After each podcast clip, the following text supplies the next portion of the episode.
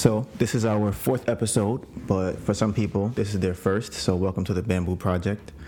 Um, so normally I would have it would be myself and Hunter doing the podcast, and he's not here today, and I'm actually annoyed by that. Right, so the reason I'm annoyed by that is because we normally do the podcast Monday and Tuesday, right, and I texted him yesterday, which would have been Monday, what time he coming tomorrow, which is today, Tuesday. And he said he's not coming today. Can he come on Wednesday? Now, we've been doing the podcast Monday and Tuesday since we launched the podcast for multiple reasons. One reason is because Melissa's the producer of the podcast, so she works Monday and Wednesday. Uh, another reason is we started the podcast early because I wanted to capitalize on this coronavirus uh, pandemic that's going on. I felt like everybody's inside. I felt like now would be the time to start the podcast. So let's just start it and figure it out as we go along from there. Um, so he, uh, so like I said, he texted me that he's not gonna be able to make it to the podcast. So I was annoyed by that, right? Now, the reason I'm talking about this on the podcast is because I used to try to write poetry, and I realized that the hardest part about writing poetry is trying to conceal how you feel in your poetry so that other people aren't offended by it. And I realize how easy it is to speak when you're speaking honestly and speaking from the heart. You don't really have to kind of figure out what words you want to use. Everything comes out naturally. So this morning, I was thinking about okay, am I going to do the podcast by myself? Am I going to do it on Wednesday when Melissa is at work? Um, I decided, okay, you know what? It's my podcast. So I decided I need to have to I need to have the skill to be able to do the podcast by myself just in case anything were to happen and I have to do the podcast by myself. So I decided, okay, whoo, here we go. Um yeah, so I'm, I wake up this morning I'm like, okay, what am I gonna talk about in the podcast? Because I didn't really have an idea what to talk about. I'm like, maybe I could talk about my last week. Maybe I could talk about what's going on with my dad. Maybe I'll talk about kind of, you know, just like an update. But that didn't feel natural to me. It kind of felt like I was avoiding what I actually really wanted to talk about in the podcast, and I felt like I was trying to struggle. Like, okay, what should I what should I talk about? I'm writing things down. I'll talk about that. I'll talk about this, and neither one of those things that I really feel like was the right thing to talk about. And as soon as I said, okay, I'm gonna talk about how I feel about the situation, all of my thoughts were able to flow through, and I was able to actually think. I was able to actually know what I want to talk about without any barriers in the way. Um, so I just kind of want to touch on that um, because I feel like a lot of people make excuses as to why they can't do something um, as instead of making solutions for it. So I'm like, okay, I could have been like, I could not do the podcast this week. I could have waited till tomorrow, and I already know if I did wait until tomorrow to do the podcast, something bad would have came from it. I don't know what would have came from it, but I know if you don't stick to your plan, usually if you don't try and do your plan as much as you can, there are going to be things that come up that aren't really uh, that aren't really good and kind of make things go bad, right? So, uh, so that was this morning, and then to kind of further uh, annoy me, right? I he asked me, "Can I come on Wednesday?" I said, "No, I can't come on Wednesday." And then he goes, uh, "Okay, oh." He wanted to come on Wednesday, and I said no. I'll do it myself today. Tomorrow you come. We'll do the podcast between we me, him, Melissa, and Kristalina. So he said he wanted to start it the podcast where when he comes into the house, he actually we start sit down and have the podcast because in the last two podcasts that we've done, I kind of wanted to save our conversation for the podcast, and I feel like that kind of made the conversations not as fluid as they could be because while we're setting up for the podcast or while we're shooting the intro like we did last week, uh, it it takes away. He might ask me a question, or we'll start a conversation, and I, I would end up going, "Nah, don't talk about it yet. Let's wait for the podcast." And I feel like that takes away from the podcast by actually doing that because then you have to remember, okay, what was I going to ask earlier? What were we talking about earlier? So he said we should try as soon as he come in, just talk on the podcast. As soon as he come in, start the podcast, and we go from there. So, uh, so next week, we were going to do that. He said he wants to have try that doing that first, and then he wants to the week after that he wants to have Melissa and Christina on the podcast. So I'm like, I bet you know, let's see if that works. Let's try that out. Um, so then he started asking me about my dad, right? Because my dad has, uh, my dad has the coronavirus, and he's in the hospital battling with that. Um, and one of the things that annoyed me about him talking to me about my dad with the coronavirus is that he said, I have to find the exact, I believe he said something along the lines of, uh, he's been in my prayers and mind a lot, right? And I feel like when people say that to me, it kind of annoys me because it's not it's not that it, I don't know if I would say it's not genuine, but it doesn't do anything for me to hear that. I don't. The response to that would probably be okay. I appreciate that. Maybe I don't know how to respond to that. And there's a lot of things like that that people do that annoy me where I feel like they're saying what they're supposed to say. Like if somebody dies, you go, "Oh, you know, I'm sorry to hear that." And it's like, "Why are you sorry? You didn't do anything for them to die." Um, so I think that people kind of get into this mode of saying what they think that they're supposed to say, and instead of actually being present in the moment and actually having a conversation with the person. Because if I say, yeah, you know, my person, whoever died, and you go, man, I'm so sorry to hear that. It's like, okay, if I was to then respond to that and go, okay, why are you sorry? They wouldn't have a response to that because their response is not genuine in the first place. So that kind of annoys me. And then people say they're praying for my dad, which my aunt likes to say, or tells me to pray for him, to me that doesn't really help because I'd rather somebody if somebody if I told somebody that my dad is sick and they say what is he sick with and I say he has this and they go oh have you tried doing this that would be a more useful conversation as opposed to somebody going your dad's sick oh man well I'm gonna pray for him that doesn't do anything for me. That it helps you it doesn't help me it helps you feel better that you prayed for him it doesn't actually help me feel better that somebody's praying for him. Um, so that really annoys me when people do that.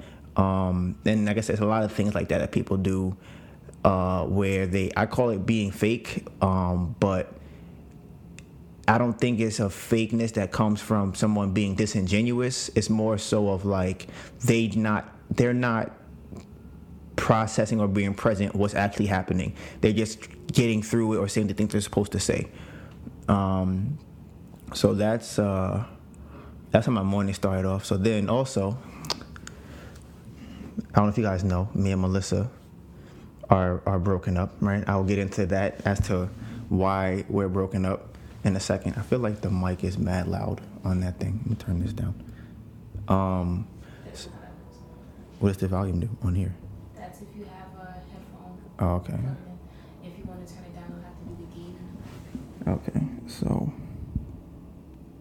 yeah, so oh, excuse me. Make sure this is still on the thing. Okay. So, Melissa, this morning, right? I wake up and I come to find out that uh, some some waffle batter has spoiled this morning, right? Well, it's actually spoiled from last night. Now, here's why I was annoyed by this. I'm gonna tell you guys why I was annoyed by this situation when I wake up in the morning. Um, because Melissa has severe anxiety. That's what I call it, severe anxiety, right? Um, in my mind, I see it like this: when her mind when she gets anxious, right? She is she freezes. Her body kind of goes like like it tightens up, right? That's how I think about it.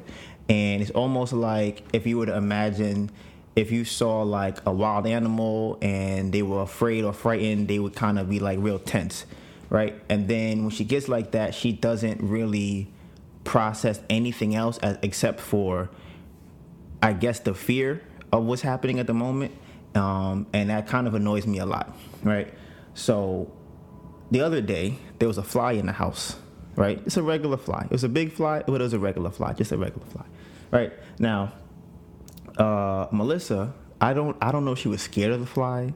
I don't know what she thought the fly was gonna do to her. I don't, I don't understand the logic behind this, but she seemed very frightened and anxious by the fly. When I asked her, she said the fly might fly in her mouth on her ear or something like that, maybe her nose. I don't know what, where the fly going to go. Um, so as I was killing the fly, she's jumping around from the fly, right? As if the fly was either a hornet or maybe an anaconda or a crocodile. You know, she was acting as if, if the fly was doing one of those things, right? So as when people when people get frantic around me, I get annoyed. It makes me anxious because I'm like, I need you to relax. Because if you're not relaxed, then you're going to make me do something that I that's you're gonna mess up what I'm doing. So just relax, and I'm gonna kill the fly. It's a fly. It's not gonna hurt nobody. It's just a fly. So while she's ah ah oh my god, it's ah right, I'm like, okay, you know what? You kill a fly. I'm like, here you go. Here is the envelope. You kill the fly. And Melissa proceeds to throw the envelope at the wall, at the at the mirror, the glass, several times, trying to kill a fly because I'm assuming she's afraid that if she goes near the fly, she will swallow the fly and perhaps she'll die. Because I don't I don't know any other reason as to why she would be throwing the envelope at the fly instead of killing the fly, just smacking it on the wall. Um, other than that, so that that's just an example of how the anxiety works, right? So this morning, or from last night, I had made waffle batter and I left it out on the counter, right? I fell asleep in the middle of the, well, I fell asleep at night, and when I fell asleep at night, uh, the waffle batter was left on the counter and it spoiled, right? So Melissa said that she had opened the waffle batter to, I think she was going to clean it or pour it out or put it in the dishwasher, and she heard it make a sound. So Melissa decided that she was going to close it back and leave it on the counter so that when I wake up in the morning, I then can clean the waffle batter uh, bowl um, because it made a s- sound. It, what was it? The? So it was a jar. Okay. So the jar was left on the counter uh, because she didn't want something to happen from the jar. I don't know. Do you? What was your reasoning? Do you like to uh, plead your case for why you decided that you wanted to leave it on the? Uh, you want to sit over here? Sure. Uh, plead my case. Well, explain what what uh what happened. Uh, it was okay. So Donovan has a habit of having having things um out in containers that spoil. So like he'll go to work, he'll come home, he won't put the food that he eats in the fridge right away or sometimes he'll forget about the food and then there'll be out of nowhere, out of nowhere, I'll see 3 4 containers on the counter all with explosive food. Like when I say explosive food, I mean if I open this right now, some godforsaken smell is gonna hit my nose, right? Because bacteria has now um, built itself up in there. It's now spoiled, might be moldy. I don't even know. So that is kind of one of those situations where this is a jar or something that Donovan was using that now has some kind of organism in there that I'm not really trying to mess with. Like I really don't. I'd prefer not to smell whatever smell was about to hit my nose. So I'm like, you know what? I'm gonna leave this one for Donovan. Let's leave this one for Donovan. I went to open it. What was inside expanded, and then there was a hissing sound. I was like, I'm okay, and I put it down, and that's how that went. Okay, so as you guys heard, she just explained exactly what I said. She didn't actually say why she did it. There's no reasoning behind it. Why? I th- I thought it made sense for the person that put it there to, to handle it because I didn't want to handle it. I didn't want to do that one. Okay, so this is one of my problems that I feel like I have with Melissa, right? She always uh, wonders why. Oh, you can. To? You want to stay here? Oh, do you want me to go? She always wonders why uh, people on TV, comedians, different podcasts, television shows make fun of 22 year olds, right? Whenever they read like a 22 year old, they go, "Oh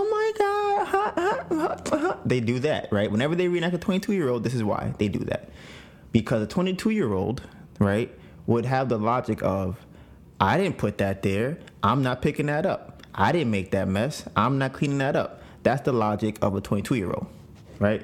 Um, I left it on the counter yesterday, right? I didn't leave it on the counter and go, I'm gonna leave it here so she can clean it up. I left it there and I fell asleep. I forgot about it, right?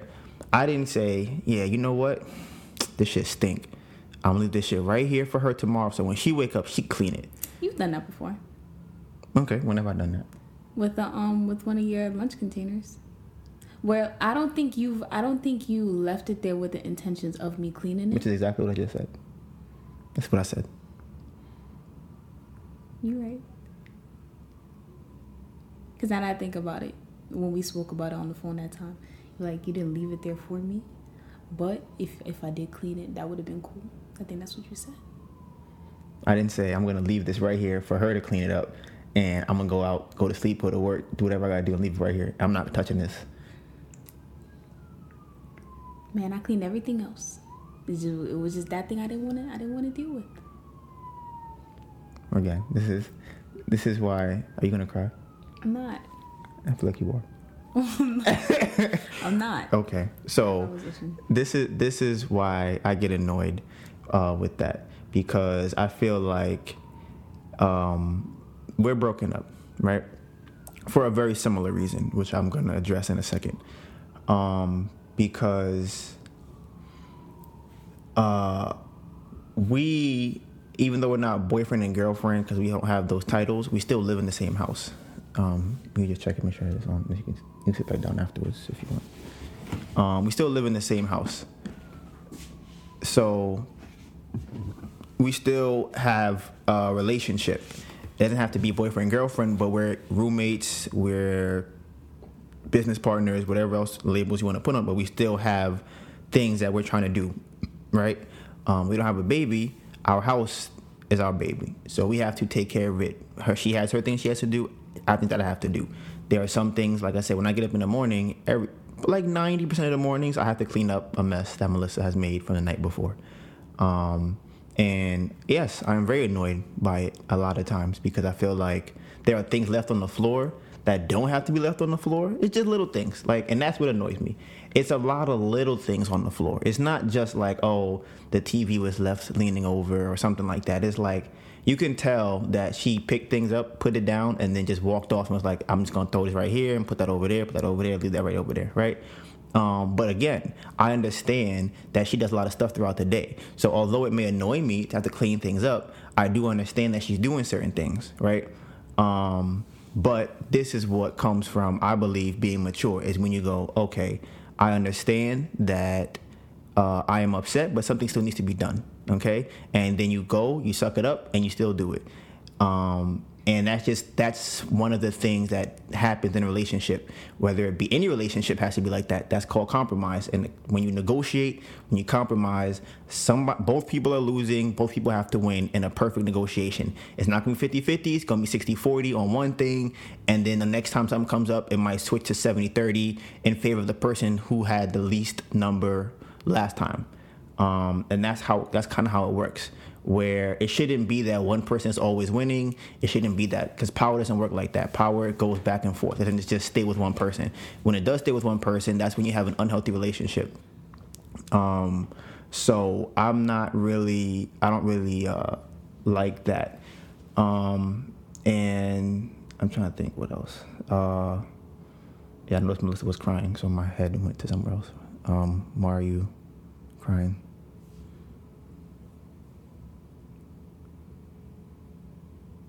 I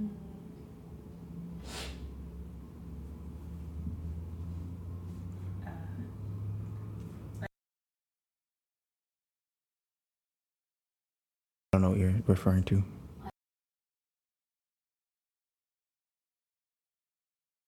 I don't know what you mean.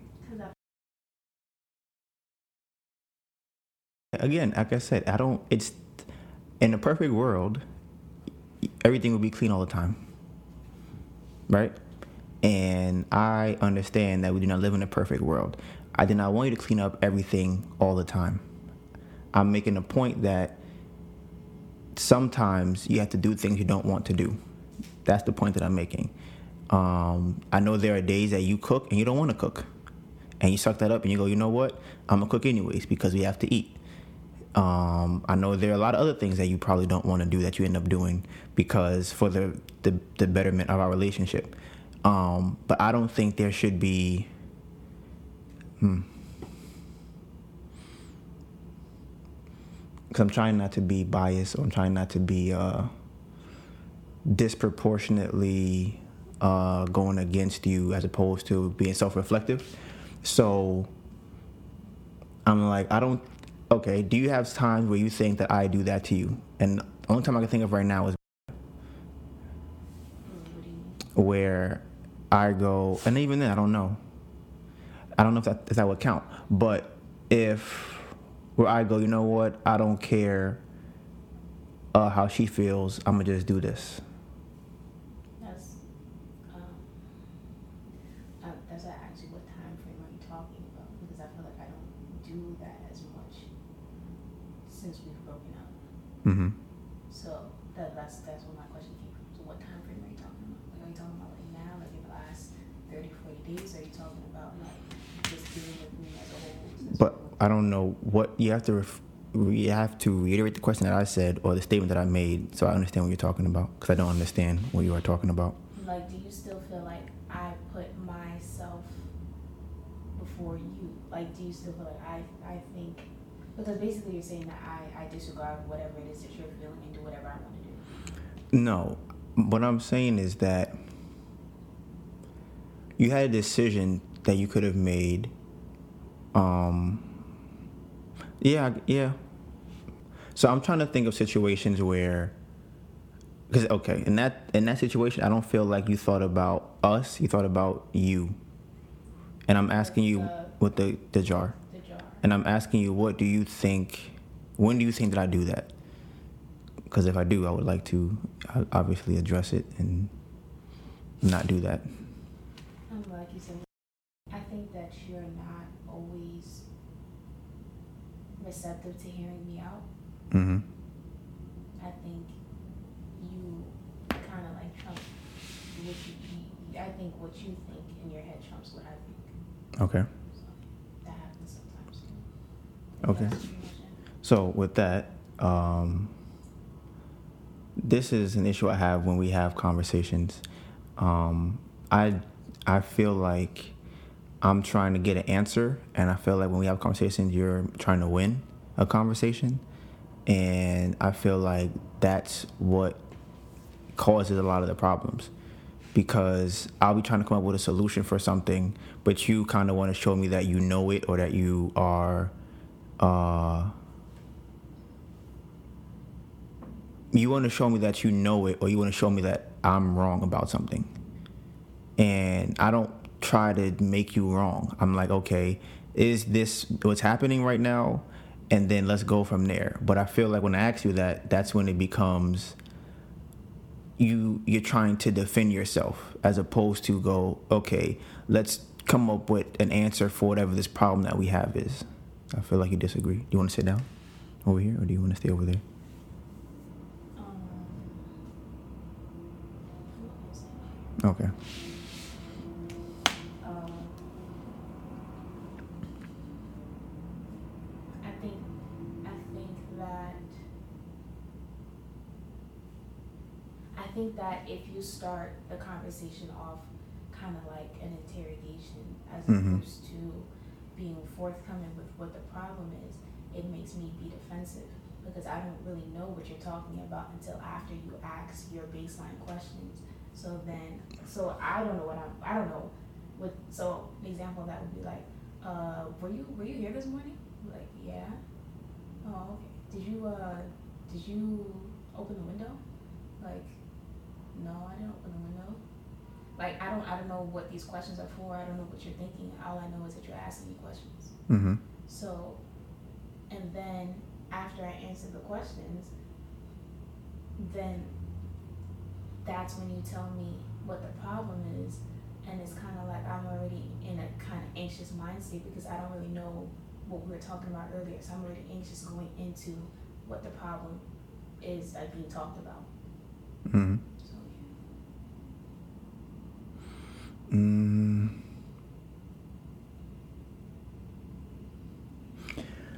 Uh, well, okay. So I feel like, mm, and in terms of using the example that you just gave, why would asking about the window make you feel anxious? I don't know why you're asking about the window.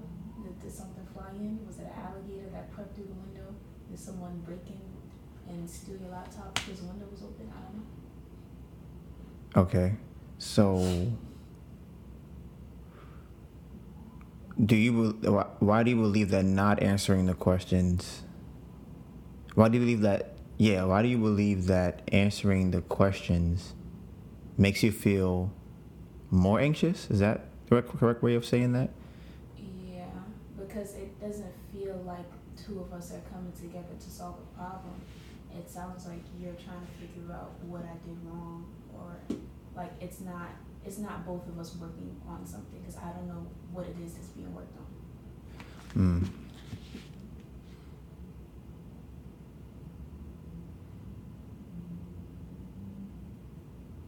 so you think it would be better if i present the problem first to you and then say okay so i noticed that there's a fly in the house did you open the window Why do you feel like that's not? Uh, a way of going- when I first said it, that sounds more so like I'm blaming you for it. Um, because me naturally, this is if somebody was to ask me questions the way that I ask you questions, is this still recording? Yes. Um, I would just answer the questions. You wish to answer the question. Yes, and then when they're done asking me the questions, I'll go, "Why? What happened?" Mhm. because I look at it and I don't. I, I'm not gonna say I don't do that in terms of uh, asking questions like that about something as like a window, but I feel like I'll do that more so when there's something that needs to be addressed quickly, and I don't feel like now would be the time to explain what's happening. Um, or, or I've already processed stuff in my head and I'm trying to fill in the blanks in my head. So I'm like, okay, I came in the house yesterday, the door was open. Why was the door open? And I'll ask you, why was the door open yesterday? And then if you answer like, oh, I went out to the store, I'm like, okay, you went to the store. I'm like, did you leave the door open? If you say, no, I locked it, I'm like, okay, I came home yesterday and it was unlocked. My mind is, okay, this is, I need to get step by step to how we, the door was unlocked when I came home. And then if you're like, no, I locked it, I'm 100% sure I locked it, I'm like, all right, cool. I can check the cameras now to see how the door was open when we came back. If you say, no, I think I left it unlocked because of, you know, I didn't want to leave my keys or something like that, then I go, okay, boom. That's what the problem is. Um, so that's kind of how I look at it. Um, what? I feel like that's not as complex as like situations like um, between me and you. So in that situation, you're like, how, how can I explain it? It's that's too clean. Okay. An example, because okay, but that's too clean of an example because if there's something going on between me and you where you have a problem with something that I'm doing, or yeah, something like that, if I don't know, if if if you're just going off of, um, did you? I don't even know. I know what I'm trying to say in my head. Um, I just think that that's still a one like you you you have the problem because it's like okay you saw that the door was unlocked but I'm not involved in that I'm, I just answer the question Mm-hmm. so I don't I don't think that that should be like I feel like I should be involved in coming to the answer Okay. Um, so I can try that. However, I believe that me starting off the question with there's water on the floor. Did you spill this? Or did you did you drop something on the floor? I feel like that comes off as worse to me. Or that's that kind of puts the blame on you as if it makes it think like I think that you did it. Um, I mean but if it's only me and you in the house and you ask me how water ended up on the floor like who else It could be leaking from the roof or the ceiling. I don't know. Because if I come in and there's water on the floor and I'm like, did you spill any water? And you're like, no. And I'm like, there's a huge puddle on the floor. And you're like, I didn't spill anything. I'm like, okay, so we got to figure out why is there this huge puddle on the floor? Mhm. Right. But I didn't go, I didn't come in the house and go, hey, there's a huge puddle on the floor. Did you spill anything? I just said there's a huge puddle on the floor. not even say that. I said, did you spill anything? And then you said no. And then when you answered the question, I'm like, oh, okay, bet. There's a huge puddle on the floor. Like, how did this happen? So, but I can try that. I can try uh, presenting the problem first and then uh, asking the questions afterwards. Um, and we, we'll see how that. Uh, I feel like you, I, in my head, it makes me feel like you don't trust my answer if you present the question first. So you just ask. if I present the question first, If you present the problem first, okay. I feel like I don't know. I I feel like you ask questions first, so that I don't know if you think I'd lie about the answer if you Mhm. give me the problem first. I don't know if that's why you do it, but that's what that's why I think you do it. Mm. Mm. I think that one of the things that I believe, one reason I believe I do that is because it will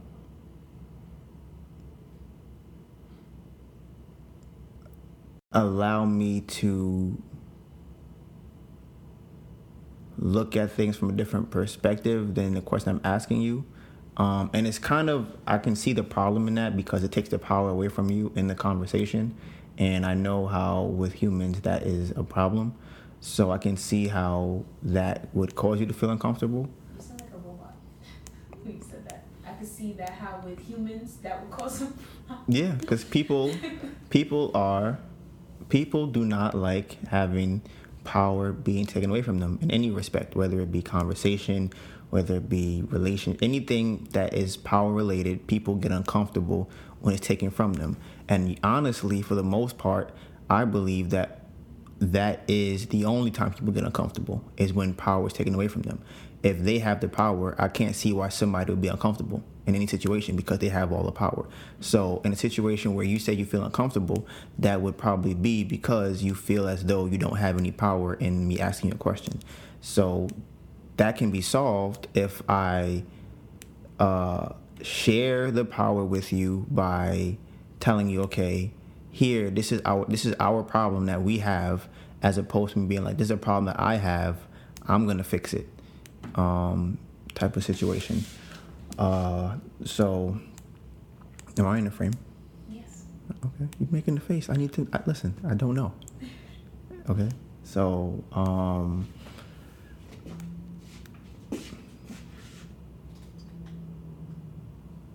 You're in the frame. You're why the why move the the why move the camera? Because you're like off to the side. That would look better if you were in the middle.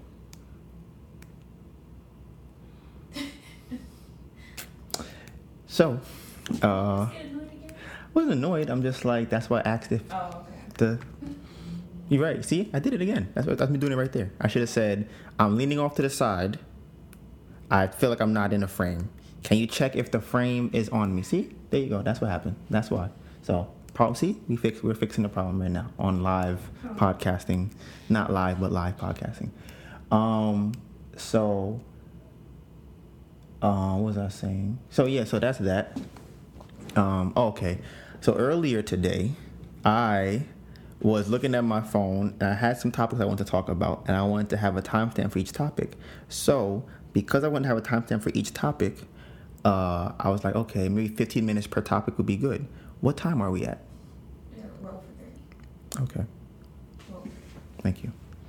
Was that was that better? Did, 36. did that make you feel anxious? What? Me asking that question. I present the problem first, and then ask you the question because I just want to know what time it was. But I'm like, all right, let me present the, the problem first, and then. I think that you don't have to do that for every single thing, but more so when it's things that affect both of us. You know what's funny too? This actually was funny. Tell you what's actually really funny about this. So I, when I read The Art of Persuasion, the book that I uh, presented to you, Mm-hmm. that's in there. What?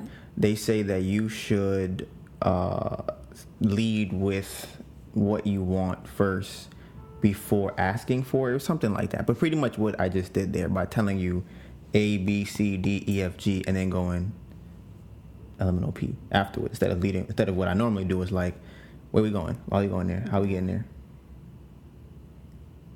You just, you, my brain, because it's like what you so that I think what you said earlier with the power and that's what made people uncomfortable makes a lot of sense. Mm-hmm. I think it does. And you you just I don't know if it's just like innate um to do it, but you tend to like kind of take power from people or assume the position of power in a conversation. Okay. You do little things or you it'll it'll maybe be in the way that you say something, the way that you phrase it. Uh yes. Yes. Uh example of that is when we went to Italy. Uh just I didn't know where we were going. The the um when we got there, it, it got to the point where you were so tiresome of it that you had to relinquish some of your power to me. And then I started to make decisions towards the rest of the trip. Is this correct? Not really, but I feel like you came up with this thought process because you was I said something and made you trigger that, and I'm curious as to what that was What what were you saying just now? About the art of persuasion, and then you were like, "Yeah, that power thing makes so much sense because," and I'm like, "Did I say something right now that was like that?" Or No, it's just it it clicked. Like it just it it how would I you said the art of the art of persuasion and persuasion and blah, blah, blah. because I felt like I understood what your goal was. So now because I understand what your goal is, I feel like I can help with that or be more proactive with that. Where if you're just asking me what time it is and then ask me again what time it is and ask me again how much time is left, I don't really know why you're asking. So So, uh, this actually leads into uh, my experience with uh, running game on girls. Right? So, pretty much uh, my overarching view of how you want to get women to have sex with you, right? What you have to do is take the power away from them, right? In all aspects. Um, depending on how much you study, then you can know on you can know how to take power away in different situations. Um, so one of those things is, as Melissa said earlier, which yeah, which was as she said earlier, was when we went to Italy. Right? So when you go on dates with girls, right? And it's this is this is the part why it's complicated because girls like to be dominated, girls like to be submissive to strong men. Um, girls like to be uh Lord, the feminist community is gonna chop my head off. Well, listen, that's all true. That this is what they like. Um, I've never met a girl or a woman that wants a weak man. Um, so this is why you have men who try and be, uh, what do they call it? What's that word? Was it over masculine? What is it?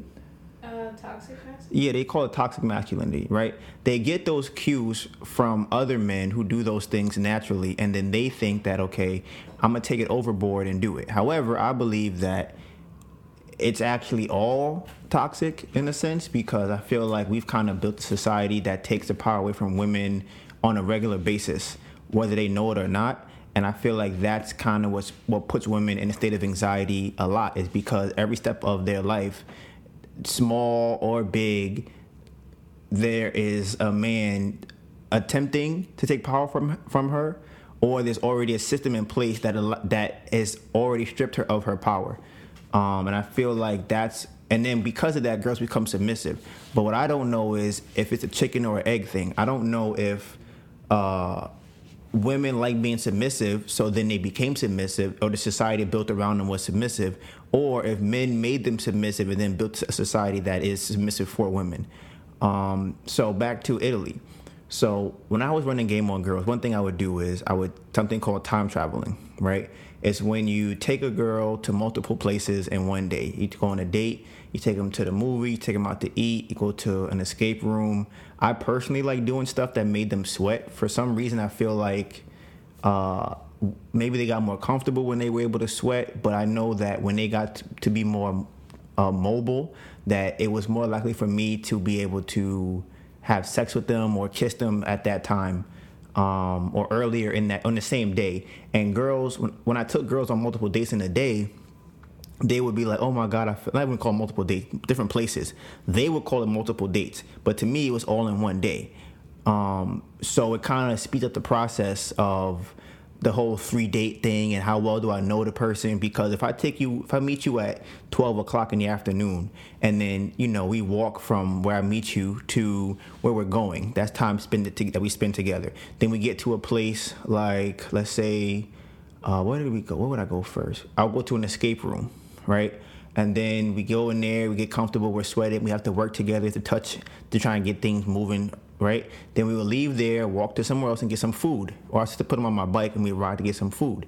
Then we would eat, we would talk there, then we would go to the movies. After we eat, after we eat, walk to the movies or ride to the movies. Um, and then after we do that, if depending on how the night is going, we might chill in the park or walk around or whatever the case might be. Right now, this could be this could span eight hours or so, and spending eight hours with somebody can make you feel very attached to them. Um, but while this all is happening, the girl would ask me, "Oh my God, where we're going? Where are we going?" And I wouldn't tell them where we're going. I would just say, "Don't worry about it. I'm gonna take care of it, right?" Because that's what women like, right? So I'd be like, "Listen, don't worry about it. Just I do tell them what to wear. Say, listen, you're gonna need to wear this. You might need to wear sneakers. You might need to wear this, and then you, that's it. You go about your day. Um, and they be like, you know, did they do this. Oh my God! Oh, oh you, you so, and it's all this stuff, right? They do all of that, and then you meet them. Oh my God, where are we going? Listen, I told you, don't worry about it. All you have to do is show up. I'll take you to wherever we're going, and you just enjoy the rest of the day. I could hear her from not even looking at her. I could hear her probably smiling and stuff already, right? Because this, again, this is what girls like. So then the problem comes up is like, okay, yeah, they want that, right? But then, as you saw earlier, when it comes to taking power away from them, that's when it becomes a problem. So, what I have a problem battling is: is it, it do I have this problem now with Melissa because I try and relinquish my power to her? So now we actually have this kind of uh, issue, or is it is it um or should I have just been 100% all the time? You don't have any power. I have all the power. Um, so that's kind of what I was battling with. So we, when we were in Italy, um, I was doing that and I wasn't telling her where we were going, even though I knew I had the plan where we were going, but she didn't know. So she was anxious. Now she's overly anxious. So I don't know if I would have had the same response with somebody else I went to Italy with. Um, but when I went with her, she was kind of scared to go anywhere. So I told her we were, we were t- getting on a bus to go to, I think, it was it Vatican City? That's where it was? The tram was going you said to? You don't know. You said, let's just get on and see where it goes. Okay. Do, do, do, you know where it was when we got there? Was it the Vatican uh, it City? Was, I think it was no. We didn't go to Vatican City. It was just Rome, like Central. Central okay. Valley. Okay. Uh, so we went to yeah a major part in Rome. I think I guess that's where well, I don't remember the name. Near the Colosseum. Yeah, we went to near the Colosseum, right? Um, and I knew where we were going, right? Um, but my problem was I was tiptoeing with taking all the power away from her and then also allowing her to be independent um, or independent person, right? Because I know that if if if I if I am running game like I normally would, and I take away all the power, the girl gets really happy, she gets really goofy, and she gets all smiley and right? And when I first was running game, that was cool and it was fun and all when I didn't know that you know kind of how women think. But it became a problem because because I took the power away from them in every aspect they relied on me for everything. And it was cool oh, it looks cool to other people but when you're in it and i've had a girl call me because she asked me how to put the atm machine how to put the, the card in atm machine right now I know that she knows how to use an ATM machine, right? But she would be calling me for things like that just because she wanted me to help her to do things because it just made her feel oh hey how so i'm at the machine and i just don't know how to can you help me with the that's that's what happens. And when that happens over and over again whether it be that whether it be anything in the house whether it be a problem with their family it becomes very annoying. And then it becomes a situation where you're kind of taking care of them and they become a child. Um, now, I I would I tried this method over and over again, and I kept getting the same result. Where I would be I would be very domineering with the women I'm talking to. They would become submissive, and then I would get annoyed by how submissive they are. And I didn't like that because I'm like, you can't function by yourself if I'm not there, or you make bad decisions. And I'm like, I don't want a woman like that. I don't want my woman to be so in, so dependent on what I'm doing and what I say. I want her to be able to think for herself. Um, so I started trying something else where I'm like, okay, I'm gonna try a situation where I allow the woman to be independent. And when I did that, uh, because most women, I don't. This is what I believe. Most women are not used are not used to being independent in a relationship. So they are very surprised, or they don't really know how to respond when the guy is not dominating them and he's not uh, giving off that masculine energy that they want all the time that makes them feel goofy and horny and wet and all these other things. Um, so I decided, okay, I'd rather my woman feel strong and powerful than actually than actually feeling like I have a powerful man who I want to take care of me. So when I changed that, and that's what I believe happened with well Melissa and other girls I talked to before her, is that it it just it allows more room for her to say things to me um, we call it in the game community, in the pickup game community, we call it testing. And I feel like it allows for more of that because she's trying to test me to see am I to be domineering towards her. Um, and like I said before, because I changed my my methodology behind it, it's I'm not to dominate you. I want you to take care of yourself. You take care of yourself, I take care of myself, and then once we're both solid, we take care of each other and we build from that. Um, so that's kind of how I, you know, looked at it. So, like I said, with Italy, I feel like that's what was happening in Italy when we had conversations, and that's I believe is why uh, I have a tendency with women. I think I think some guys probably think that same thing about me. I've heard it before, but I don't really see it because nobody can really explain it to me specifically. Um, I usually get told I'm very logical, which is like. Uh, aka you are making me feel dumb. I think that's what that means. Uh, or you're not being emotional right now. That's usually what I when I hear that. Somebody goes, "You're being too logical right now," and it's like, I don't even know what that means. So you know, that's kind of where that goes. Um, so yeah, so that's uh, how I ended up running game, learning how to run game, and that's how Melissa annoyed me this morning with the whole uh, the waffle batter. Are you crying again? what are you crying? How? What are you crying? okay, why are you crying now?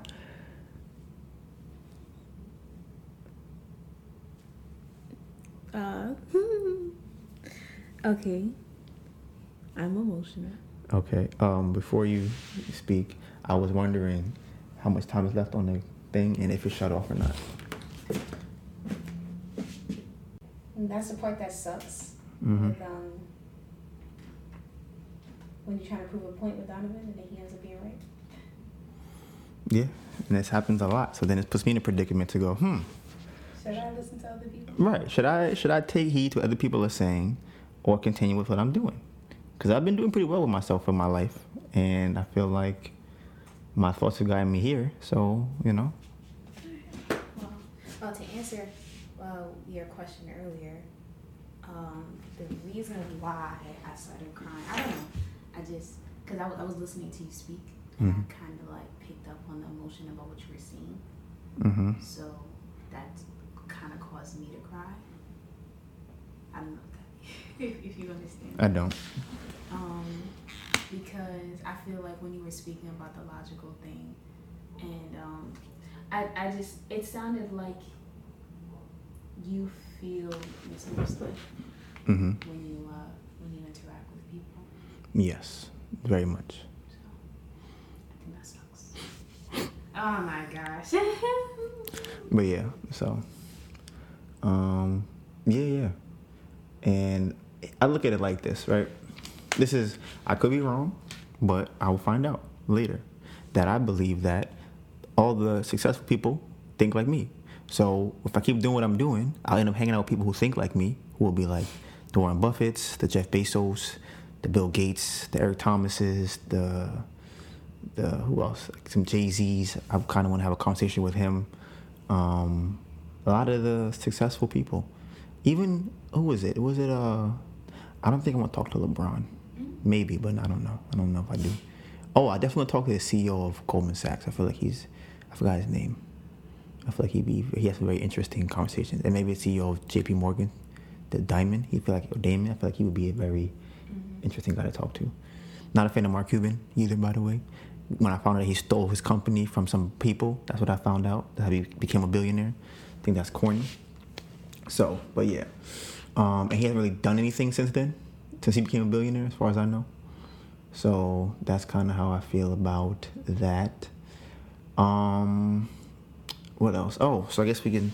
Oh, uh, so I'll start with why we broke up, me and Melissa's.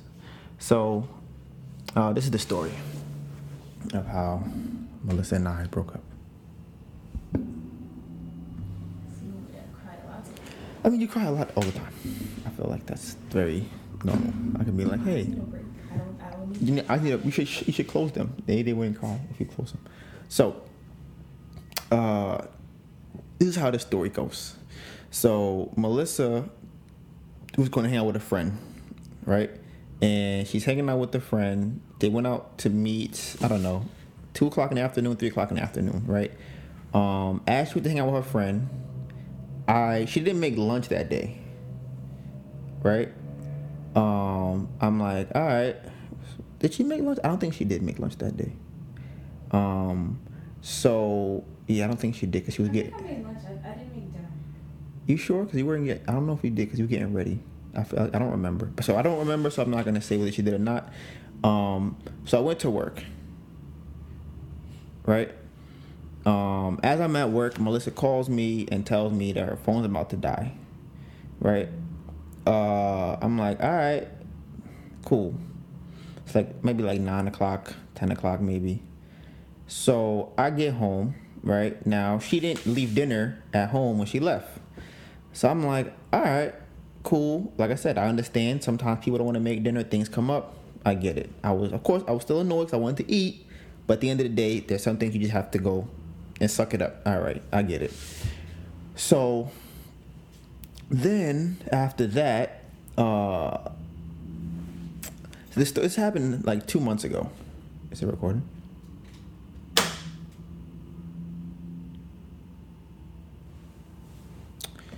So I'm gonna use my pixel Yeah.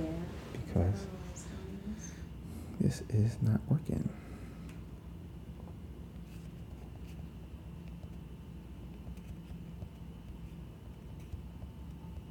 It says other. It says other is taken.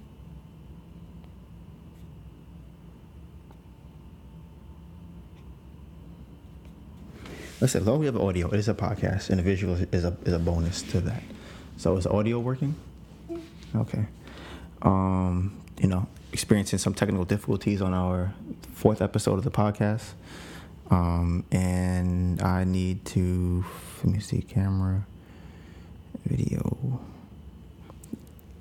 So my screen is my screen is blurry. Can you give me the wipes so I can wipe my screen, please? No, that's not what I mean. Thank you.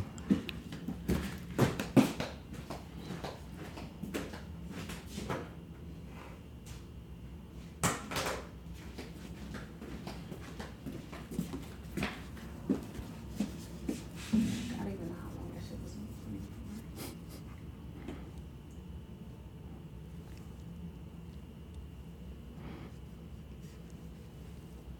for. Okay. Here you go.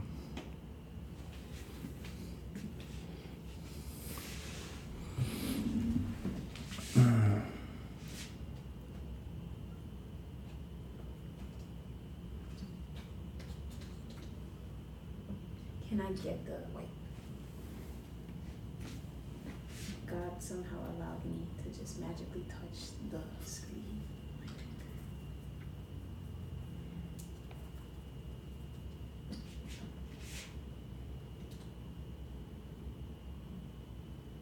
Okay. It's on? Okay.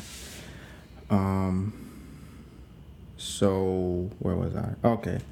so she didn't make dinner, and she phone was di- was dying. She was out with her friend. They went to multiple places. They went to eat. They went to multiple bars at night. Right. So with me, I'm at home, right, and it's f- three o'clock, two o'clock in the morning, right. Melissa didn't come home yet. I'm like, all right. It's three o'clock in the morning. Melissa's still outside. I'm like, all right, it's kind of late. It's four o'clock in the morning. Melissa's still not in the house. So I'm like, this is very odd. Like, it's four o'clock in the morning. She's not home. I'm like, she has to be coming home soon. I didn't get a phone call. She didn't text me. Nothing. I'm like, all right. Five o'clock in the morning, she comes into the house. Right? 5 a.m. in the morning. The sun about to come up and she comes in the house ridiculously drunk. Now, I don't like to drink. Um, my beliefs on drinking is that it's just what people who are insecure do. People who don't, who are who lack self esteem, do these things because they feel like their actual personality is not good enough to be around other people or to be likable uh, when they drink, or they drink so that they can suppress some uh, anxieties that they have. They haven't actually went out to do the work to solve the anxiety. They just go if I drink, it help me to ignore my anxiety. So I don't like people. Who, I don't like people drink at all. I don't like it. Same thing with smoking. It's a very similar situation. I don't like people who smoke weed. Similar, right? I don't like when people smoke weed. People who smoke weed, you know, whatever. Um, so uh, she comes home at 5 a.m. and I'm like, this is kind of crazy, right? So I said she didn't make dinner uh, her phone was dying. She went to multiple bars, and she came home very drunk. Right? She comes in the house, and I have a pet peeve because this goes back to the whole waffle situation where it's the thoughts that people have that annoy me. What do you What are you thinking when you make this decision? Are your thoughts not the decision itself? Are your thoughts uh, trying to negatively impact me? Are your thoughts disregarding me? What are your actual thoughts? So she came in the house. Now we've had multiple conversations where I've said, the couch is right next to the closet. Please put your jacket in the closet. It doesn't have to go on the couch. The closet is right here. Just put it on the hanger. It's right here. She comes in the house. I'm still awake. She doesn't know I'm awake. I see her take her jacket and throw it on the couch. Right now, some people may think, "Wow, she was so drunk. She's mad drunk. She, you can't expect her to to hang up her her her jacket when she's drunk, right? Very sound logic, right? You would think that makes sense uh, until you see that Melissa is able to throw her jacket on the couch and then proceed to walk over to the cabinet, go in the bottom of the cabinet, move things out the way in the dark to then find a garbage bag. Now, the garbage bags are rolled up in like you know how you have you have to pull them and it's like inside of another one. It's kind of like that. So you have to go grab that, pull the garbage bag off of that, and put it back. Then go into the bathroom. Now, not only did she have to do that, you have to open the garbage bag. Now, people could be not drunk in the daytime and have problems opening a garbage bag. She was really drunk in the dark had to throw up and was able to open the garbage bag, right? So I, I noticed all of these things and I go, okay. So clearly she said, fuck the jacket. I don't give a fuck about the jacket. I'm throwing shit right here where I'm gonna feel like putting it. But I'm gonna be very, very nuanced in how I address me throwing up. I don't wanna throw up on the floor. I'm gonna make sure I have a garbage bag. She proceeds to walk into the bathroom and then she de- she decides, okay, I'm gonna, I don't know she kneeled. I wasn't in the bathroom. I wasn't there. But she decides I'm gonna throw up in the toilet, maybe in the garbage bag. I don't know. He's thrown up in the bathroom. Now, I also have a problem with that because I'm like, there's no reason you should be that drunk that you're throwing up. You, I've I've got to a point once where I where I was drunk enough to throw up, right? And I got to that point on purpose because I was like, okay, I want to know what it feels like that people. What? Do, why do people throw up when they drink? I don't understand. I've never done it before. So I'm a I'm a drink a lot of drinks to see what happens, right? So I drink all different type of alcohol, all different kinds of lights and darks and all types of stuff, right? At this bar. And I was and they're throwing up. Right? And I was just like, I don't feel crazy. I, mean, I don't feel like I would be doing irrational things. And I also noticed that I should I'm probably gonna throw up. I feel like I've hit my limit already, but I kept drinking because I didn't throw up. And then I threw up and I was like, hmm. Yeah, I don't, I don't like this. Why would I? I wouldn't want to keep doing this, right? So I get annoyed when people throw up because I'm like, you shouldn't, you should not be drinking that much that you are going to throw up. Your body is literally telling you you have drank too much of this unhealthy substance. Get it out of your body, right? So that also annoys me. Um, so now, not only she at home at five o'clock in the morning, not only did she not tell me she's coming home at five o'clock in the morning because she had her phone and didn't try to find a way to let me know him be out till five in the morning, which I still think is ridiculous. But whatever, she's an adult. I still feel like, hey, let me know 5 a.m. Cool. Um, at this point, we were dating, so you know, let me know what's going on. Give me an update. Um, she didn't make dinner. I'm like, okay. Uh, what else? And the jacket on the on the couch, right? So then, uh, what was I saying? Oh, throwing up. All right, I don't like her. I don't like people throwing up for those reasons, right? So we're all we got all past those couple of things that she's those those things that she's done. So then she proceeds to finish throwing up. I believe the garbage bag was left on the floor in the bathroom, as I remember. She comes into bed with me, wants to lay in the bed. Now, this is another thing I have a problem with, right? Another Donovan pet peeve, right? This is what girls like to do. Girls love to do something wrong. They mess up on something they know they shouldn't have been doing, and then they decide if I could just seduce him or if I could just hug him or we could have sex or give him head, then everything will be fine and he won't be mad at me, right? Now I'm very aware of these type of things right? And those annoy me because that means that in your mind you're deciding how can I deceive this person? How can I do something wrong and then try and not pay the consequence for what I did by trying to give them or trade sex for my wrongdoing, right? I have a serious problem with that. And it actually makes me really upset and it usually makes my dick soft. So that's how those two things go together, right? So after she throws up, comes in the bed, wants to lay on top of me. Now I'm already aware of why she's laying on top of me, right? She feels bad. She's throwing up. It's five o'clock in the morning. I'm like, "Yo, what's up?"